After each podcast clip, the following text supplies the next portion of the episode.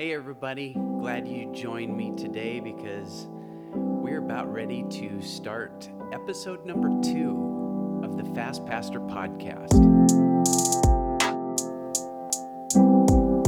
So it is Monday, April 13th, 2020, the start of week five of Shelter in Place. Yeah, let that settle in for just a second. I could not believe it when I looked it up and thought, COVID, what have you done to us? What are you doing to us? Hey, two things I'm going to talk about in this episode, last episode, and every episode after this spiritual health and physical health.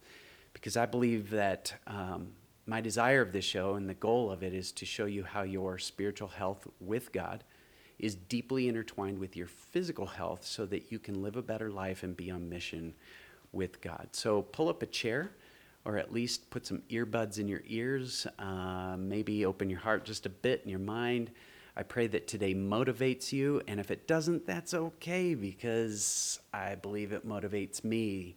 Because sometimes I just need to talk out what I'm feeling, and this gives me an opportunity to do that with this podcast. So, episode number two, and the title of today's episode is called The Day After.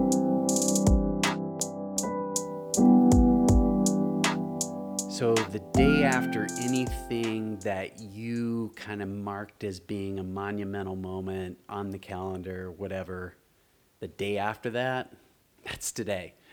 That's today. Um, and it can often be a big challenge. Uh, whether you put on the calendar originally to do your very first 5K, uh, 10K, for sprint, triathlon, marathon, whatever it is. You put it on the calendar, you go through all the training, you go through this journey and this process, you get into this, this rhythm, uh, and suddenly you compete. You're done. You've crossed the finish line. Hopefully, you cross that finish line.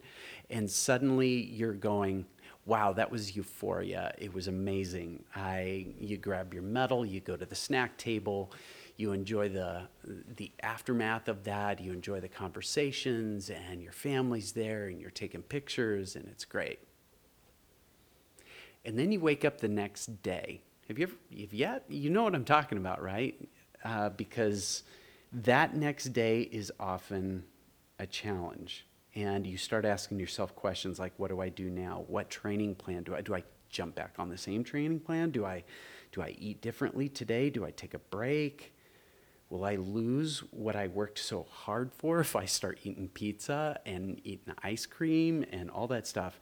You know, I mean, put it in another light. Like, for instance, it's like planning for an entire year for a wedding, and then suddenly the wedding happens, you eat all the cake, and it's over. The next day, you're going, um, hopefully, you're not saying, now I got to live with this person. you know, like, I, I wonder if today feels that way spiritually for me or maybe for you. Because it's the day after Easter. It's, I, I feel like for the last five weeks or so, I've been building up to this idea and I've resigned myself to the thought that Easter was going to be online. I was going to be at home with my family. It was going to be very different, but we worked really hard and what that to to put something out there that was going to be a, you know, as good as it possibly can, could be. And I feel like it was good. But it's the next day, and I'm going, I am not ready to say that was awesome. I know. You're going, wait, you're a pastor. How could you ever say that Easter was not awesome? No, it was awesome. It was awesome because here's what, what's awesome about yesterday Jesus' story never changes whether you tell that story online whether you do it through video, whether you do it face to face, the gospel is always the same. In fact, the scriptures tell us that the word of God will never return void. So we can be confident that every time we share that story, it's going to go come back bearing some sort of fruit and it's going to be powerful. So in that sense it was really powerful, but I still am waking up today going that was it, it was I don't want to say weird because I almost feel like that's irreverent, but it's not. It, it was weird. It was just different. It was different. Good Friday was good. It was different. Um, So, on the spiritual and physical side of this, um, spiritually, maybe you're feeling like I am. Maybe physically, you're, you're going, you know, this COVID thing's been really good for me. I'm now out running. I'm getting my health back. I'm starting to feel good. If that's where you're at physically, and maybe you thought yesterday was incredible online, I pray that you are being encouraged by that. But personally, today I'm, I'm in a bit of a struggle trying to find the motivation for what the rest of these weeks look like ahead. Now, if I'm going to find any hope and solace in that, I hope you do too, that maybe we just need to take a step backwards and go one day back and look at Easter all over again just for a second. Now, I'm not going to tell the whole Easter story, but I want you to understand that there's some hope to be found in that story because I think we're in that same type of place. So, Jesus comes out of the grave. Uh, he shows up to, to the two Marys. He tells them to go tell the disciples. They run to tell the disciples. And this, this angel, this angel tells them, go, go tell the disciples. So they do. And the angel says this When you go, or as you go, you will see Jesus there. And I love that because it's saying that in order to move forward in our days ahead, we're going to have to have faith right now that God will do something and He is going to show up. So, same thing is true with your physical life as well. You wake up the next day, you might need to take a break, you might need to process just a bit, rest your body a little bit, walk through that spiritual or that physical exhaustion, but then don't stay there long. You're going to have to move forward, move forward in faith, develop a new plan. Maybe it might just be getting out and going for a walk. It might be going for a, a quick two mile run and not your normal long distance run. Don't go break any records today. Just rest and do it in a way that feeds you, right? So, um, but this is what happens with the disciples. Eight days later, here's what was going on they were still scared. They were still questioning. They were still wondering what was next. They were still processing. They were hiding.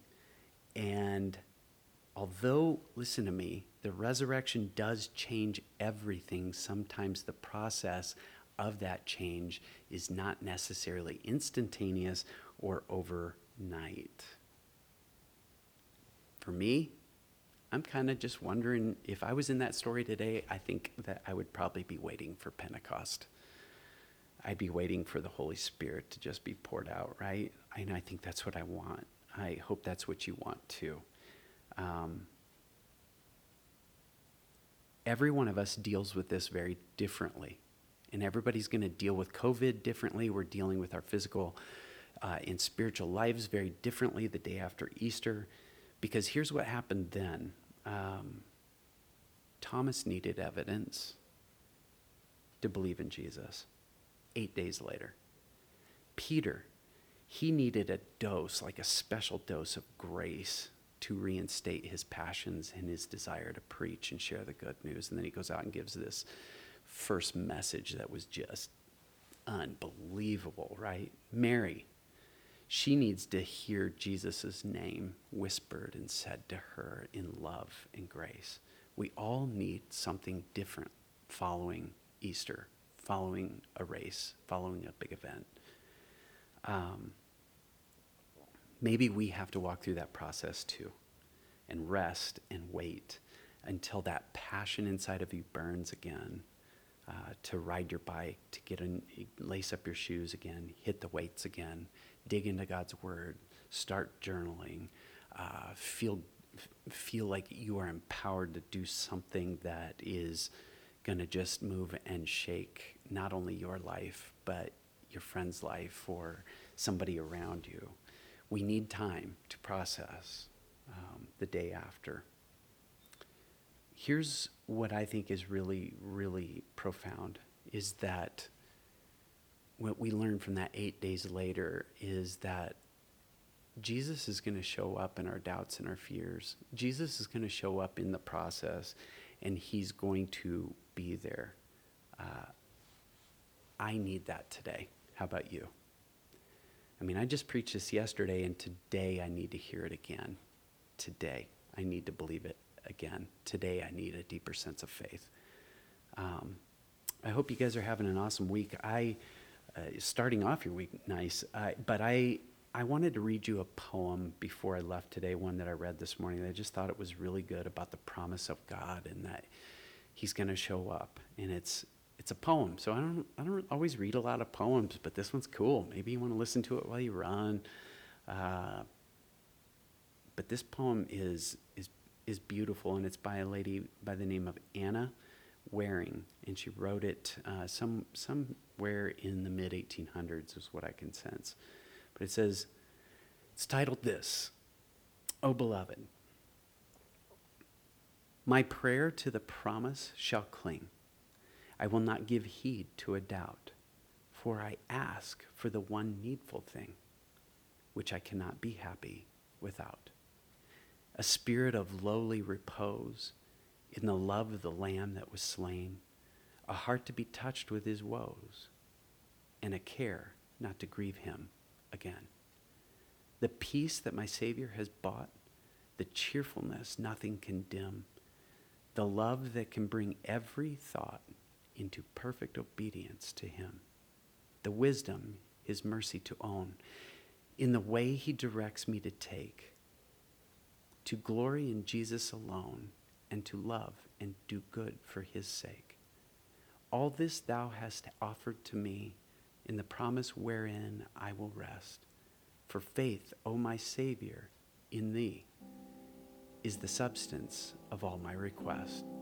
Hey, hope you guys are having an awesome week. And uh, it's the day after. Go get after it.